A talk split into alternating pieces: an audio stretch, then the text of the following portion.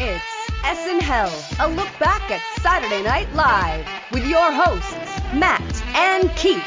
Brought to you by Lion's Den Audio Theater. Like and subscribe to Lion's Den Audio Theater for more Lion's Den goodness.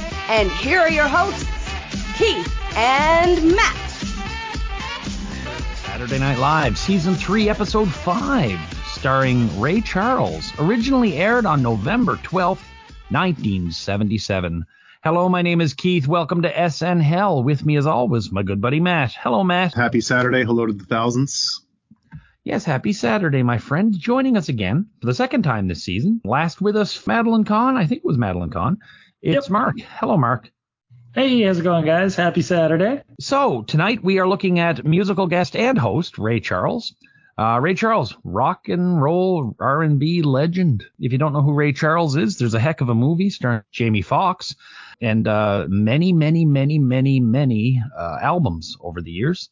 Had a tremendous career that uh, spanned forever. And if you grew up in the eighties like I did, Ray Charles was everywhere. Uh, much to his chagrin, I'm sure, I associate Ray Charles with Diet Pepsi. You got the right one, baby. Uh-huh. I never really appreciated his his legacy or his talent till years later. Before you saw this episode, were either of you guys Ray Charles fans? Yeah, I, I grew up with Ray Charles, you know, on in the background all the time. I think at this the point of the eighties that you're talking about, he was just one of those living legends. Uh, not a lot of celebrities, especially musically speaking, were probably still kicking that had the kind of pedigree he did. So I think that's part of why he was there, like everywhere yeah. all the time. And so, yeah, he's, as long as I can remember being alive, I've, I've known what Ray Charles's voice sounds like. And I've always been a fan, you know? Yeah. I, I don't think he ever slipped from public consciousness. I don't like Ray Charles. I no, I figured you didn't. It's not for me. And I find mm-hmm. the The excessive shilling of uh, his music and his image. Like, why do we give Ray Charles a pass for being corporate bitch number one in the eighties? And we ostracize so many other quote unquote artists for doing it. It's just, and listen, I'm sure he's a very nice man. And our cold open, just for context's sake, this was the first of three nights that the Godfather saga aired on N B C. So that had just finished as uh, Saturday Night Live was starting. So in the cold open, we have John Belushi playing Don Vito Corleone. Bill Murray is Tom Hagen. And they're uh, lamenting that the Godfather saga was airing on N B C because there's just too much violence on T V. Tom Hagen notes that uh, N B C is preparing a couple of Godfather spin-offs. One, Godfather Knows Best, and the other one, The Courtship of Eddie's Godfather. Vito then decides to send Tom to L A to put a bear head in Grizzly Adams' bed. Tom asks about S N L, if he should take any retribution on that to try to get uh, N B C to back off from playing The Godfather further. And Vito says no, his grandkids like the show. There's not enough good satire on T V, and he loves it when they say live from New York at Saturday night. I'm a Godfather fan. This was a timely sketch. I, I, I liked both impressions, a couple of dated references, I suppose. But uh, all things considered, I, I really enjoyed this uh, opening, and I always liked Belushi's Corleone. I felt like the impressions were well done, but for me, this felt a little forced. Like they they had the idea that we have to put something together real quick, and Uh, yeah, definitely some dated references, which is probably hurting me. But I found this a little draggy and a little, like, I don't know, one note. The the audience seemed to be digging it more than I did. But uh, this one didn't quite work for me. It's kind of flat for me, too. Uh, first of all, I haven't seen The Godfather. Pitchforks down. I just haven't. I never got around to it. It's long. I was a double V H S in the video store when I was a kid. It's hard for me to just sit there, you know? I think the dated references were uh, kind of lost on me. I wasn't into it. The impression's fine. You know, I haven't seen The Godfather, sure, but I'm not fucking Amish. I know Marlon Brando and the character and the impression, and I've seen a little bit, but I didn't really see any jokes here. Pass. And I'm about uh, two weeks away from my annual viewing of the uh, the Godfather, so I think that might show a little bit of where our appreciation lies on that one. We yeah. now go to the monologue. Ray Charles is at home base at his piano. He says he didn't want to host the show because it's a tasteless show, but he agreed after the producers of S N L agreed to a few conditions. one of which was that the show would come from Carnegie Hall. And Ray says he knows he's not performing in Carnegie Hall, but the uh, S N L producers don't know that he's not the real Ray Charles. He goes immediately into Johnny Nash's, uh, his version of Johnny Nash's I Can See Clearly Now. I may as well put these two together. I loved this ver- version. I know the song, uh, Johnny Nash's version. I hate the song. But my goodness, this the tempo and the excitement on this song from Ray Charles, it matches the lyrics and the tone of the original song far better. I think it's a great way to open the show. Tons of energy. Considering we have a musical host and, and frankly, one who's going to be uh, limited in, in, in his performing in the sketches, I thought this was a great way to open the show. This is what we're going to get uh, a lot of from Ray Charles tonight, uh, and, and I was happy. So we'll stop there before we go into the next little segment, but uh, this worked for me. Yeah, it worked for me too. Uh, I thought Ray's delivery was great. Uh, so casual, and like, I like how, you know, he set it up as though they were playing a trick on him, and then he twisted it around, and how he was dragging on the show with, like, you know, the little shit-eating grin in the corner of his mouth. You could tell he was having a lot of fun. And then, yeah, when I kicked into to the music, um, you know, it's not surprising that we're we're going to get maybe a little more music than normal, having such a musical host. But I thought the song was great. Real high energy, a lot of fun, and a, a good way to get things rolling. Of course, I don't like the monologue being the song uh, because it's, it's just not the format. And it's T V, and formats are important. But, you know, when a stand-up comedian hosts, they let him go out there and do stand-up. So why wouldn't you let a musician do music? I accept that argument. Uh, I have also made a hash mark on my blind joke count chalkboard of one. Ray Charles goes into Georgia on My Mind, um, and it cuts over to Dan Aykroyd's Jimmy Carter. Carter talks about his energy program, and it's failing because people don't understand how important the energy crisis is. He says he won't be able to balance the budget, and he's probably not going to get reelected in nineteen eighty. But a few years later, when someone else is president, they'll come up to Jimmy Carter and ask for help. And he'll say, honk off, bozos, you had your chance. We then go back to Ray Charles playing the bit out um, with a little bit more of Georgia on My Mind. Watching this sketch from this side of history, I can only say that in many ways, it's probably the most prophetic sketch that appears in the early Saturday Night Live. I mean, this was not overly funny to me. I didn't laugh a lot, but I was sort of sitting there going, oh, yeah, that did happen. Oh, yeah, that did happen. That happened, too. So uh, for that, it got some points for me. Yeah, definitely wasn't laughing out loud at this one, but uh, it did seem pretty on point. And there, there was something kind of amusing about uh, the, the salty Jimmy Carter just giving it to the American public, because it's not really a, a look you see on, on presidents too often. And, and yeah, the fact that they, they got so much of what was going to come right is, uh, in hindsight, quite entertaining. I thought this was severely mediocre. Dan does an okay Carter, but, you know, you guys just literally fucking both said you didn't laugh. It's a comedy show. It's an established goddamn comedy show. Get it together. It's not some pinko commie rag. We now go to uh, back to Ray Charles, and he calls out Ella Fitzgerald, played by Garrett. This is a parody of the Is It Live or Is It Memorex ads that were playing at the time. And uh, Garrett does some scatting, and his high note breaks a wine glass. Garrett then replays it on a Memorex tape. The wine glass doesn't break, but Ray's glasses do. Um, I, I don't know how I got familiar with these ads years ago, because they didn't play during my lifetime, but I did see them over the years. So that helped.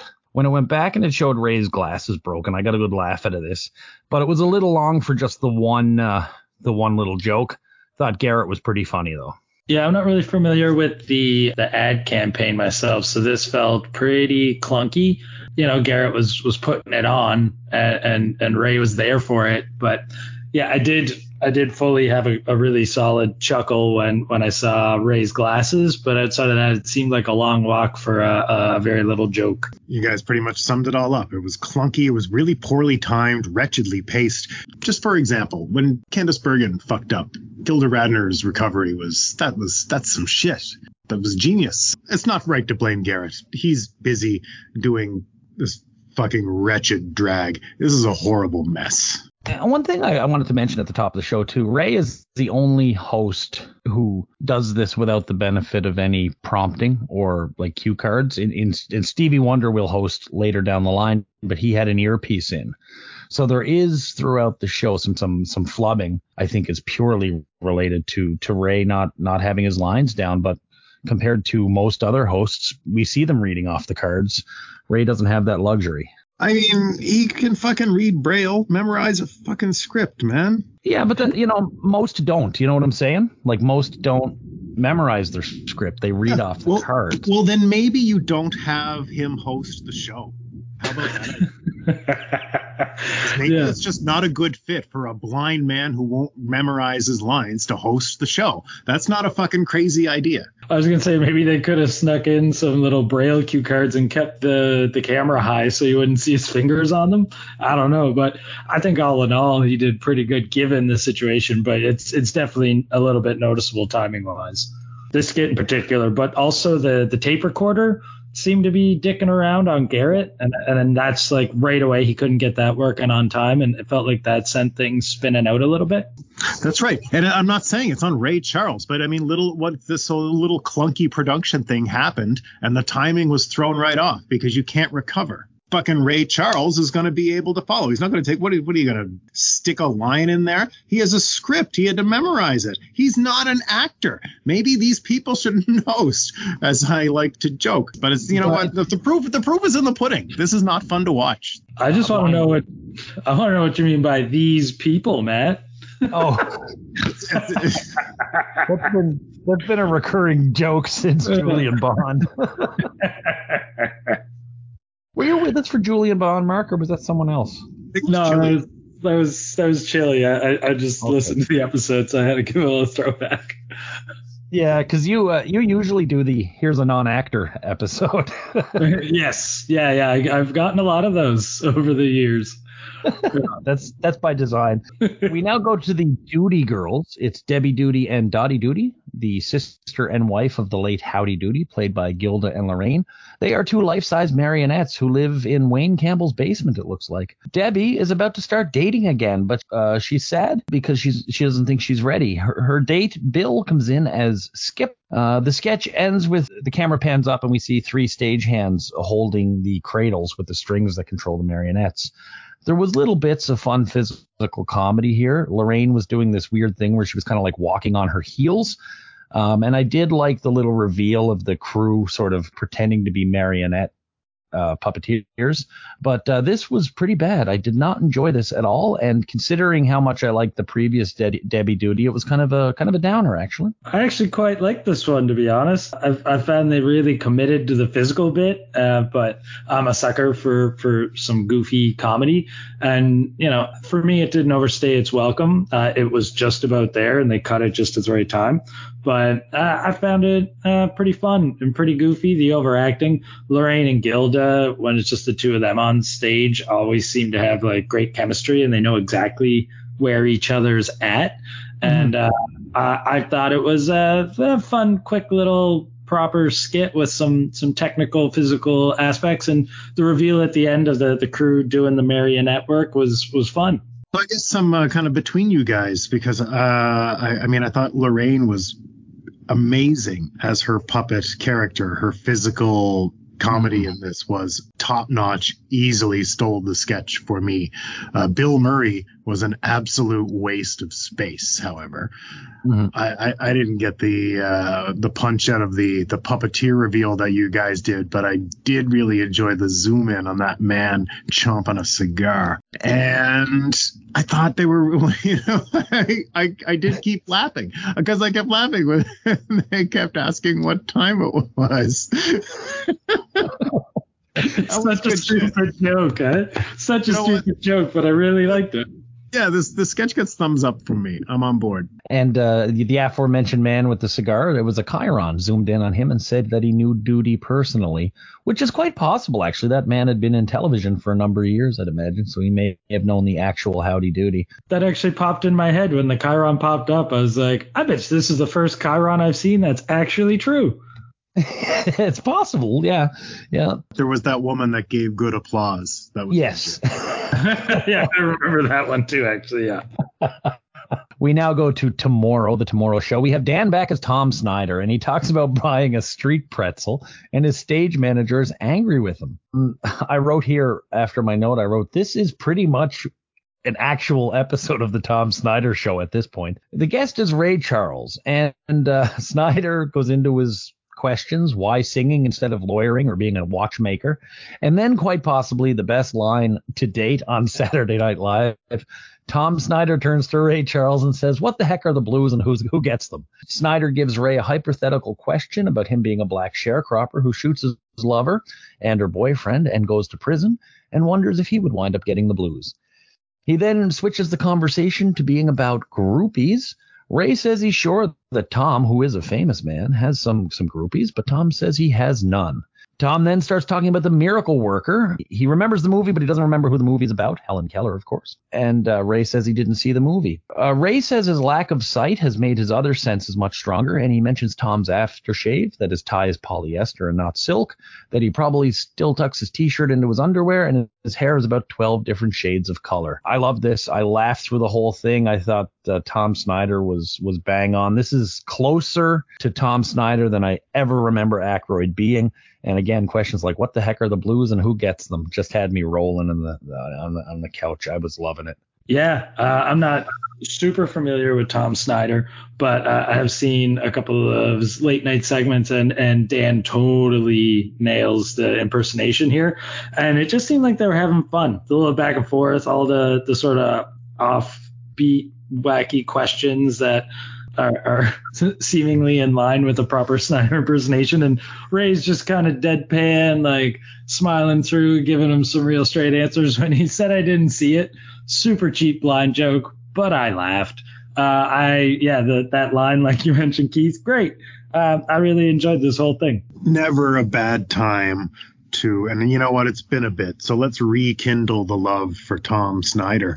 What a fantastic show, Keith, he had in the nineties, uh, yeah. The Late Late Show with Tom Snyder. I was, I watched that almost every night. I was mystified. Uh, there was something so different. And he was just so strange, this strange old man. And that, like, the random chuckles from behind the camera, from the crew, uh, no studio audience, and really zoomed in on his head. And it was just... Matt, before yeah. you go on about your thoughts of the sketch, um, the bit about the pretzel and, and the bit about, like, getting screwed out of good studio space and stuff, it, does that not bring you back to true not Tom Snyder, though? Like, beyond it being funny lines on a comedy. No, no, it's uh, it's it's remarkable. It really is remarkable. It is magic in a bottle to recapture Tom Snyder like Dan Aykroyd could. I wonder if he could still do it. I'd love to see him do an old Tom Snyder. I, maybe, like, if we give him vodka, is, is that what how it works? I don't know what's up with him now. I think if we, I think if we buy it from him, he might. Or find aliens. Oh, if you find aliens, he'll do anything for you. Dan, I have an alien. Come do Tom Snyder. I'm still hoping season fifty they'll have him in to host.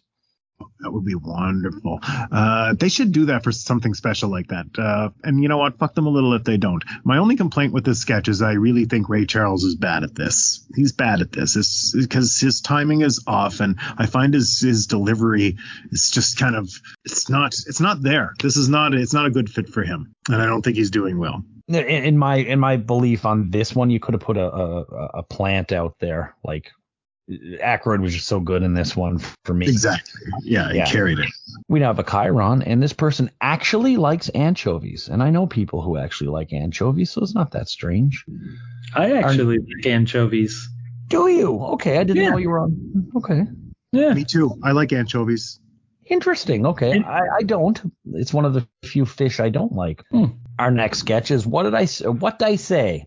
We start at a Memphis rehearsal hall in nineteen fifty-seven. Garrett Morris enters wearing one of the greatest wigs and suits that have ever been displayed on network television, and he plays a manager trying to convince Ray Charles to let a white pop group record a version of his song, What'd I Say? Uh, Ray will still record a version for the R and B stations, but this one will play on the more m- mainstream white stations, and Ray will get a whopping four hundred dollars. The uh, other six S N L cast members come in as a stereotypical white bread singing group. The men are in sweaters that match the girls' dresses, and the girls are in uh, vests that match the guys' plaid pants. I say, complete with gaggy choreography.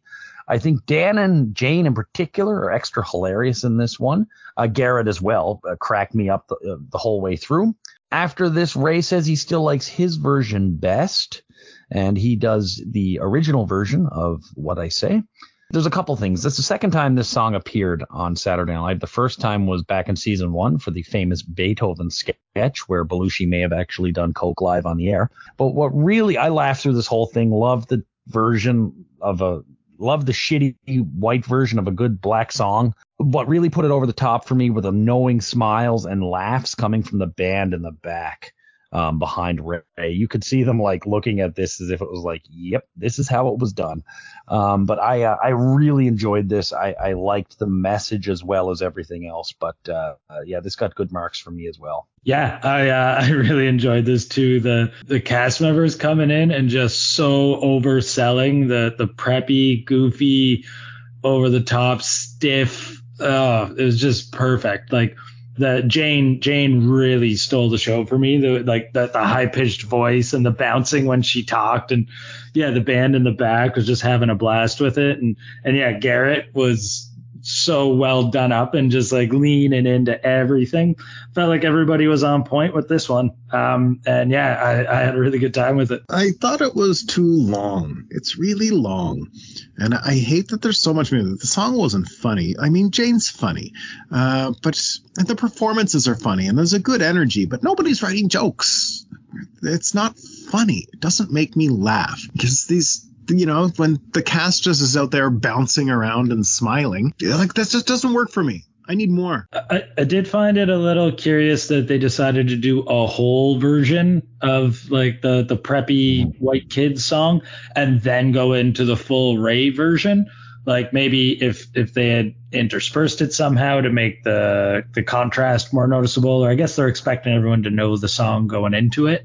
But like if Ray did his version first and then they did their sad little version afterwards, but then had to get out of the skit. So it makes more sense to have Ray play out. But yeah, the, the, doing the whole song, I, I can see how that wouldn't quite do it for you, Matt. But at the same time, just the, the look on their faces was what was selling it for me. And I know the song quite well, too. So, like, just seeing how they sucked all the soul out of it and made it this bubbly, goofy, doofusy thing. I don't know. It, it did work for me, but I can totally see where you're coming from on, on doing the whole thing and, and dragging it out a bit. I honestly think they did the whole thing because they were just having so much fun with it. And uh, it was it was a tad long, but uh, I, I, I did enjoy it. Weekend Update. Don Pardo announces Weekend Update with Chevy Chase. Uh, Dan and Jane are shocked. I actually, that just slipped through me, uh, slipped past me without any issue. And then I went, oh, yeah. Uh, but he apologized. It's an old script. A few quick sight gags and such. Uh, Jimmy Carter, uh, his mother thinks he's growing in the job. And there's a picture of Lillian Carter where her hand is awfully close to the presidential unit. O J Simpson had undergone sexual reassignment surgery. Toddlers clashed with the National Guard at a uh, the site where there was uh, seven toddlers had been unjustly spanked. There's a bit about rabies where Jane talks about the symptoms as Dan begins to foam at the mouth. Bill Murray reviews Close Encounters of the Third Kind. Um, Time had printed a review apparently that spoiled the movie, and Bill isn't going to see it now. And Bill basically goes and spoils the movie again for anyone that missed the Time review. It's weird, in a way, Bill Murray talking about Richard Dreyfuss, uh, as there's going to be, you know, th- those two will eventually have a history together. Burt Reynolds ripped the leg off a dog. I don't remember the context. And then the dancing end taps in. The, the bulletin says that uh, to hell with the bulletin. Will you dance with me? And they end the segment with Jane and Dan dancing with the dancing end to complete silence from the audience. This was another very weak Weekend Update. And this time around, it seemed to be less about Dan being awkward, um, although there was some of that, and more about just the the jokes not being there. This is not a good Weekend Update at all. Nope, it was not. um, uh, a half step up from the last one I saw, but when you're starting six feet into the bottom of the basement, that's not a, there's lots of room for moving up, and they didn't move up that much. Uh, the only two things I actually laughed at were the, the two sight gags, the one about Jimmy Carter's mom, because I didn't get what they were going for right away, and then just before they cut away I saw her hand, and so it sort of snuck up on me after the fact. And the Burt Reynolds with the dog picture, because the, the the timing of that picture, it looks like he's like just trying to shake the paw, but there's something about the angle where it looks like he is about to rip that dog's leg off. But outside of that, yeah, clunky timing. The new format is just not good. They're stepping on each other. The whole dancing end part at the end, like, you could see Dan awkwardly trying to steer the person who clearly can't see in the end costume to the front so they could all dance together, and it just wasn't happening. And Jane's clumsily trying to hold it together while trying to shoo them over, and it was it was bad. This they I don't know how it's gotten this bad, because it was good at some point, right?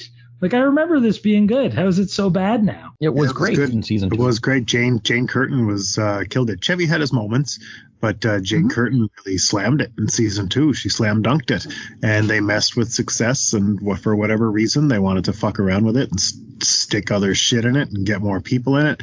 And now it, all of a sudden it doesn't work. Well, what a fucking surprise. Jane still does her best, but she doesn't – it's like a different character. She's playing a weirdly different character. It's a little, a little more serious and not as, uh, you know, I'm at the edge of my rope newswoman. Mm. She was on season two. So she, she's definitely playing a slightly different character. I don't like Dan uh, in this at all. It's, he's he doesn't seem to like it either, but I know I don't like it either. But the the big talking point for me in this is the Bill Murray piece. They keep yeah. trying. And it continues to fail. But I do want to really say, Bill is, like, I can tell he's doing his best. And I, I really think it has potential. This character could be so much better than it is. And I don't like to woulda, shoulda, coulda the show ever, as is our mantra. But I really wish there was better jokes for this character, because I weirdly like the character. But there's nothing there. Yeah. Is it the character or the catchphrases you like? Because I'm I'm not fond of much of it, but I do have the get out of here, you knuckleheads, and all that. That sticks with me. It sticks with me. And I like the yeah. character, and I like the, the concept, but there's nobody's writing jokes for it. He's it's like he's hopping from catchphrase to catchphrase, and everything in between is just rambling.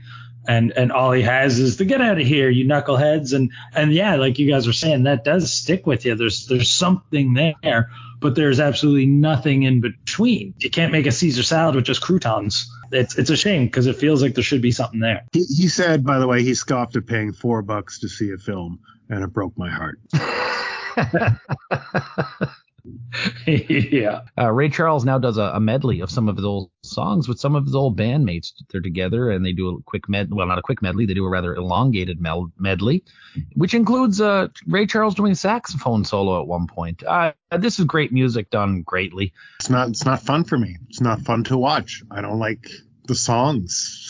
So if this is all I'm getting this episode, it's been a pretty pretty rough episode for me indeed, and I, I didn't enjoy this. I sat through it. Yeah, when it became obvious this was going to be like um, a medley and it, it switched into the second song, I was enthused. I was really enjoying it. This is my kind of music. Uh, but immediately as soon as it switched to that second song, I was like, oh, Matt is hating everything about this right now. I felt bad for you for a minute, because I knew there was going to be more songs crammed in. And based on the runtime of the show, there's going to be more full on performances later, too. But here we are going to get like four songs jammed into one spot in a row.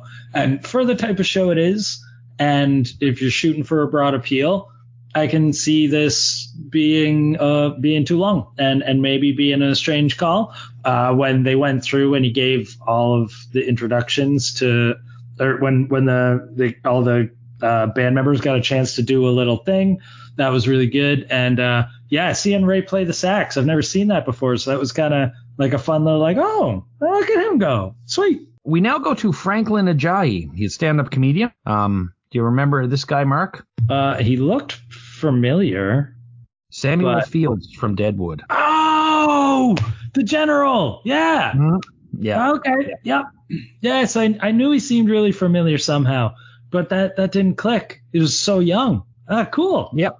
Yeah. It, it I didn't I didn't recognize him, to be perfectly honest. Like when I looked him up, I was like, oh, of course, because he looked familiar, but I didn't nail it. Anyway, always good to see a Deadwooder around somewhere. He did some fun stand-up about Star Trek. Uh, a lot of it, it wasn't super funny. It didn't go over well. So I don't know what the popularity level of Star Trek was at this point, other than the reruns had done so well that this was what the brief period of time where it looked like there was going to be a new series, and he mentions that this probably would have worked better elsewhere. What I've read about uh, his material is he's good in long form. Yeah, I'm not really a big Star Trek aficionado. uh, I'm familiar with it, like I know all the characters and stuff, but his presence I like, but the material was fine. There's there's a couple of all right jokes in there, but he seemed like he wasn't super into it. And like even at the very end when he's like, all right, are we done now? And then he just like clumsily puts the microphone down and starts walking off the stage towards the camera. I don't know. This this did not work for me. Uh, I wasn't a big fan. And I actually, it was funny too, because earlier I was thinking, geez, maybe they should put on a stand-up comedian instead of a musician tonight, because we don't see a whole lot of stand-up outside of the monologues on S N L. Uh, from my experience anyway. So I was kind of pumped to get some stand-up, but then he just kind of, I felt one note. And if you aren't a Star Trek fan, that note ain't hitting. So to that point, like this whole episode is like, if you're not a Ray Charles fan, go fuck yourself. You guys can't give me five minutes of Star Trek jokes? Dudes. I love Star Trek. This was good Star Trek material, and it landed with me. I'm sitting through a Ray Charles concert, so I get my Trekkie jokes, and I loved it, and I appreciated the comedy break from tonight's musical performance. Oh, I'm glad you, you got this little break, buddy. That's that's awesome. Thanks, thanks Mark.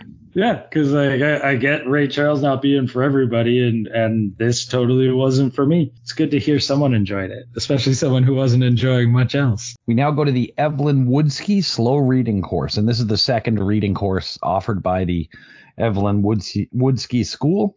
It's teaching people who have learned how to speed read how to slow down so they can actually appreciate and understand what they're reading. And we get some testimonials from Garrett, Jane, and Bill. And then we see Ray Charles doing Braille, and he said when he used to read, he used to get blisters on his fingers. Um, this was far better than the other Evelyn Woodsky course sketch, but uh, it wasn't that great. And maybe a quick little chuckle. Yeah, the only thing I laughed at was the uh, the getting blisters line from Ray from doing the, the Braille. It almost weirdly felt like it was either too or not long enough. Like a, a joke like this where you're They're dragging things out and making people feel uncomfortable.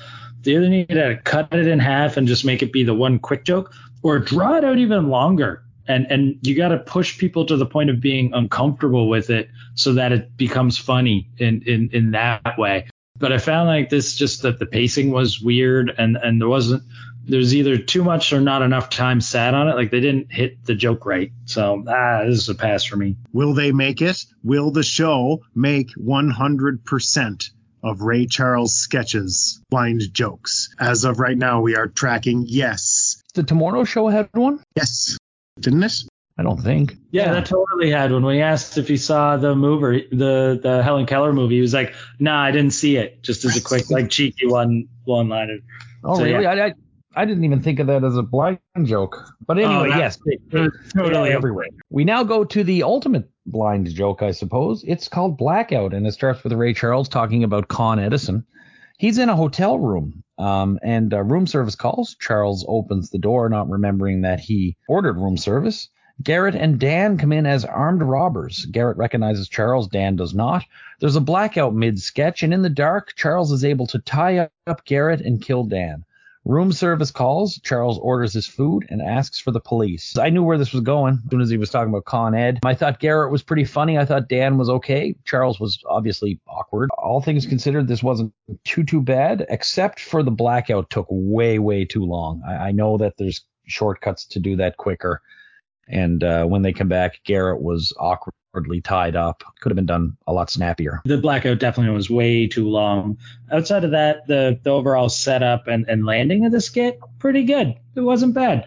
And, you know, the idea of, of Ray Charles, who's not just blind, but, you know, he's not the quickest or youngest fellow in the world, suddenly turning into a ninja and taking these two guys down. Yeah, yeah. There's, there's there's some comedy in that. Like, I kind of tried to mentally picture him flipping over the couch and, you know, stabbing Dan or whatever. It was all right, but yeah, the blackout really clunky. Like, the execution wasn't great on this one, but it was all right.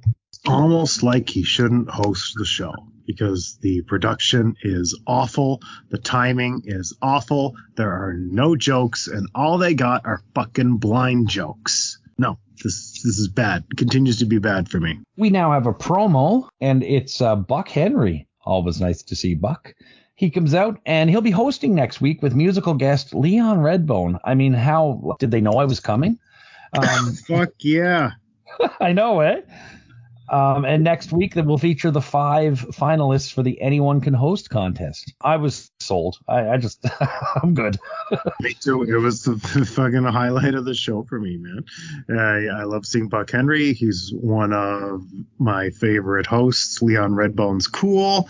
And I'm excited to see these uh, finalists. They're, I'm sold on next week's show. I'm excited. Yeah. Yeah, I popped like a ten-year-old mark when I saw Buck Henry come out. I was pumped to see him. And then he announces next week it's it's Leon Redbone and all these like goofy hosts coming in from, from out of nowhere. That sounds like a solid episode. And uh, whoever whoever gets to be the third chair next week, uh, I'm I'm a little jealous. We now go to Ray Charles again, um, and he's singing this time, Oh, What a Beautiful Morning. Now, as a student of uh, a one-time student of musical theater, I have heard a billion versions of this because it's from fucking Oklahoma. This is the first one I liked. It's really jazzed up, a great version of what's usually like a, a tune with the musicality of Happy Birthday to You. So guilty pleasure for me, seeing a shit song done well. No surprises here. If you like Ray Charles, you're going to really like this. And I do, so I did. Um, really jazzed up. And like you said, uh, a song that usually falls real flat. Almost like he's pulling a reverse on, on what the the cast as the White Bread Poppy group did to his song earlier. He's taking yep. this super boring, soulless, you know, musical white person song and, and flipping it on his head and giving it all this life and, and, and jump and pop. And yeah, I thought it was a good time. Oh, I'm done. I'm tapped on the concert. Play me out. Play me okay. out. He's already dead.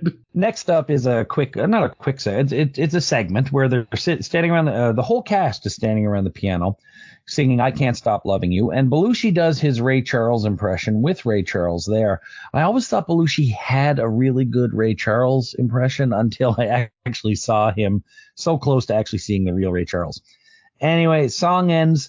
Mister Mike comes in and says he has a surprise for Ray. He's arranged for a painting to be donated to the Lighthouse for the Blind. He reveals it to the audience, Mister Mike does, and he says it's a Monet painting called The Old Windmill. But the painting is really three uh, a bunch of big letters saying, please don't tell him. Ray says he's very happy to receive such an award. Um, and Charles thanks everyone who made the week so much fun. Mister Mike leaves, and Ray says after At the after party, he's got about twelve of the biggest black dudes uh, Mike, Mister Mike will have ever seen, who are going to break every bone in Mister Mike's body. I, I enjoyed this. Mister Mike is a, is fun. I, I think this, un, unlike the uh, discrimination sketch we talked about uh, a little while back, this is how these jokes are supposed to end.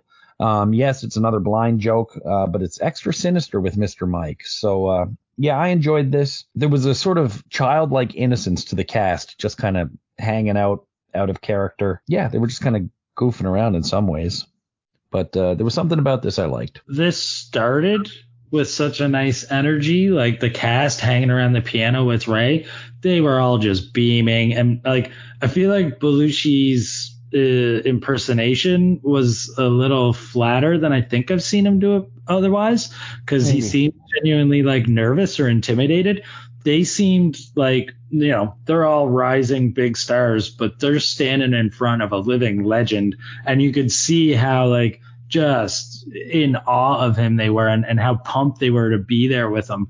And, and that energy was so good to kick things off. And then I really think this is the first time Mister Mike's I've seen his face on the stage, and I didn't find it that funny. He was yeah. going through the whole explanation and maybe just a little burnt out on the blind jokes at this point. But when he was talking the Monet up so much, it was just kind of a little flat for me. And, and usually I find him hilarious. Like all of the dark, weird things that I've seen seen him do are really good. But this kind of fell a little flat, although – when he walked off stage and Ray did mention, you know, his plans for the after party, it did totally feel like the, a bit of a redemption arc from that discrimination skit we did where, where the good guy won. The same thing kind of happening on a different scale, but the good guy won. Yeah. And so like it ended okay, but the whole middle part with the don't tell him painting, I didn't care for that bit. I always like to see Mister Mike, uh, so that was a nice little treat. But again, Uh, I feel this episode is really void of jokes. There were certainly not a really good one here, and they made it. Everything Ray Charles was in had blind jokes. We now go to the good nights with only a minute left. Ray thanks everyone, says he had a great time. Totally believe that. He seemed to really enjoy it. The cast and the crew are around the piano. Ray plays everyone out, and for the first time in a while, Dan Aykroyd doesn't run away really quickly. So let's uh, do our ratings tonight. Uh, so tonight we'll do rating the host and music together. Um, Ray Charles is a musician, um, very entertaining one, uh, and, and quite a storyteller at times, but but not really a traditional comic performer. As well, I mean, he was a sightless man in a very non-accommodating nineteen seventies studio on a show where, you know, it, it's very much about quick changes and, and people are – tell stories about running off stage at, at top speed to try to uh, to try to change in, in time. So my initial worry about this show was that it was going to be Ray at the piano the whole time for a couple of musical bits, and then he'd be throwing to the cast for just some funny stuff.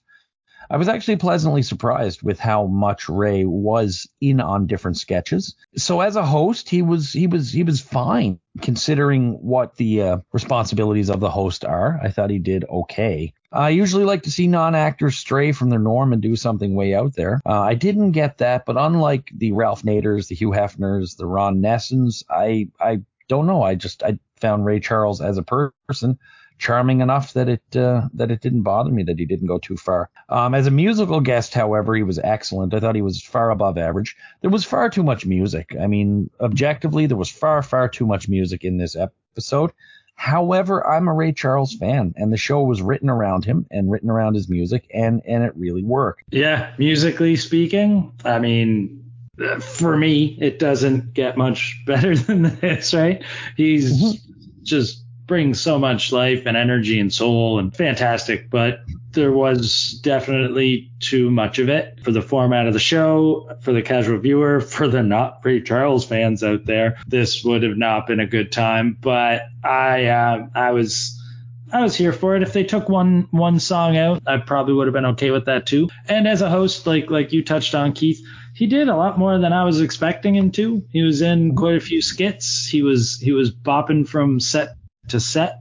He had a couple of quick turnarounds, and you know that must have been real tricky to pull off. He did a really good job, but was it maybe the best choice for the show?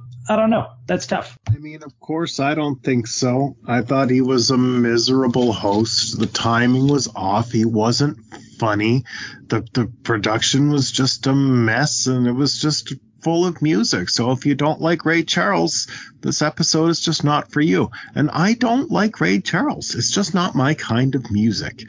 Uh, it's, it's you know, I, I don't like the Blues Brothers either. I got that to deal with later. I think about that. What was the worst sketch of the night, fellers? That Con Ed sketch with the robbers and Ray Charles. It's fucking stupid. I'll probably say the um, the Woodski slow reading one. It was just, I don't know. It, it seemed like there was an idea there and the execution was just bungled, and, and the joke itself was draggy. So they either had to overcommit to like drag it even further to make it punch it through to get funny, and they just didn't. So like it, it just like the slowness, it, it sucked some life out of me. That was my least favorite. Funny how things work out. I mean, Matt and I were, were polar opposites all night, and yet at the end of the day, we can both agree that the uh, Con Ed sketch was probably the worst sketch of the night. And maybe it was the timing too. Maybe in a different timing, I agree with Mark if the sketches are rearranged on the show. But whatever, we rate what they give us. So what was your best for the night, guys? Debbie Doody. I like Debbie. No, I'm wow. not fucking kidding. I thought it was funny. You know, I thought, again, Bill Murray was a waste of space, but Lorraine really made me laugh. And I really, the only time I sincerely just lost myself and laughed this episode was when they kept asking, like, what time is it? Oh. Yeah, I love that. Yeah, I'm I'm with you, Matt. Like, I'm sure this is a shocker for Keith, but it was the best, like, just sketch. There was hardly any all night, and most of them, you know, didn't. They felt more trying to be top, topical or trying to be whatever. This just felt like a, a pure sketch with a with a fun physical premise, and they leaned into it. They sold it. Bill Murray was was flat at the end, and he was like, his movements weren't good, but it didn't matter because Gilda and Lorraine just crushed it so hard. That was this was the most fun I had all night. For me, it was the Tomorrow Show. I uh, that should come as no surprise. I just adored that segment. I thought it was both hilarious and the closest to an actual Tom Snyder episode they've gotten yet. Really enjoyed it. Star of the night, fellas. Well, out of the cast, um, no one really did a whole lot. Uh, I mean, Dan's the only one that comes to mind with his Tom Snyder. Um, you know, his, his presidential bit at the start wasn't great, but he, he did it. His Snyder was great. His goofiness and over the topness in the um the, the white bread pop cover skit was good. I'm having a hard time, like, Lorraine and Gilda killed the the, the Debbie Doody skit, but uh, they did they weren't really in a lot else that's popping into mind. So I think I have to default give it to Dan just for putting in the most work as a cast member. Agreed. Dan by default worked his ass off the whole episode. It was really just the only one around. It almost could have been Garrett, but he couldn't pull it off. It was definitely Dan, the workhorse. And uh, I, I humbly disagree. I gave it to Garrett. Um, he was given a lot tonight, and uh, some of the sketches were shaky, but he was all in for everything. Um, and I thought he did quite well. He definitely killed the the What I Say bit for sure. For that, that suit alone. yeah, yeah. No, he nailed that. I, I just didn't see enough of him outside of it. The yellow bit was all right. The the robber thing, he had a couple lines. Not to say your your pick's wrong or anything, but yeah. No. If, if there was anyone, no, if if there was anyone else to pick, but uh, outside of Dan, it would be Garrett. And, you know, Dan shit the bed in Weekend Update, so you could hold mm-hmm. some marks against him for that. This season, I, I'm noticing that I kind of am like. He's got to step up at Weekend Update if he wants my my votes forty-five years later. I think him and the rest of us would be happier if he just stepped off of Weekend Update, but yeah. So overall, fellas, uh, this was a very good episode. It had me laughing a lot. Um, and I truly enjoy Ray Charles's music, as I've said a thousand times. Was this a standard S N L? No, it was not. It was cl- close enough to feel right. It catered to the musical star probably more than any episode since that Paul Simon episode. Also with Ray Charles, and it was similar to last week's Grodin episode, there was a bit of what the hell is going to happen here. And uh, that's a feeling I really like watching these shows. I don't like it to look too polished and too re- over-rehearsed. So I do like some of the clunk, uh, not in the writing, but in the uh, overall feel of the show. I really enjoyed this one. Uh, not enough to put it in the tippy top, but I gave it a seven out of ten. Yeah, uh, you stole some words right out of my mouth. Uh, the the the live nature feels a little more exciting when things are always a little like, what, what is going to go on here? Are they going to get this blind guy two stages over in time for this next sketch?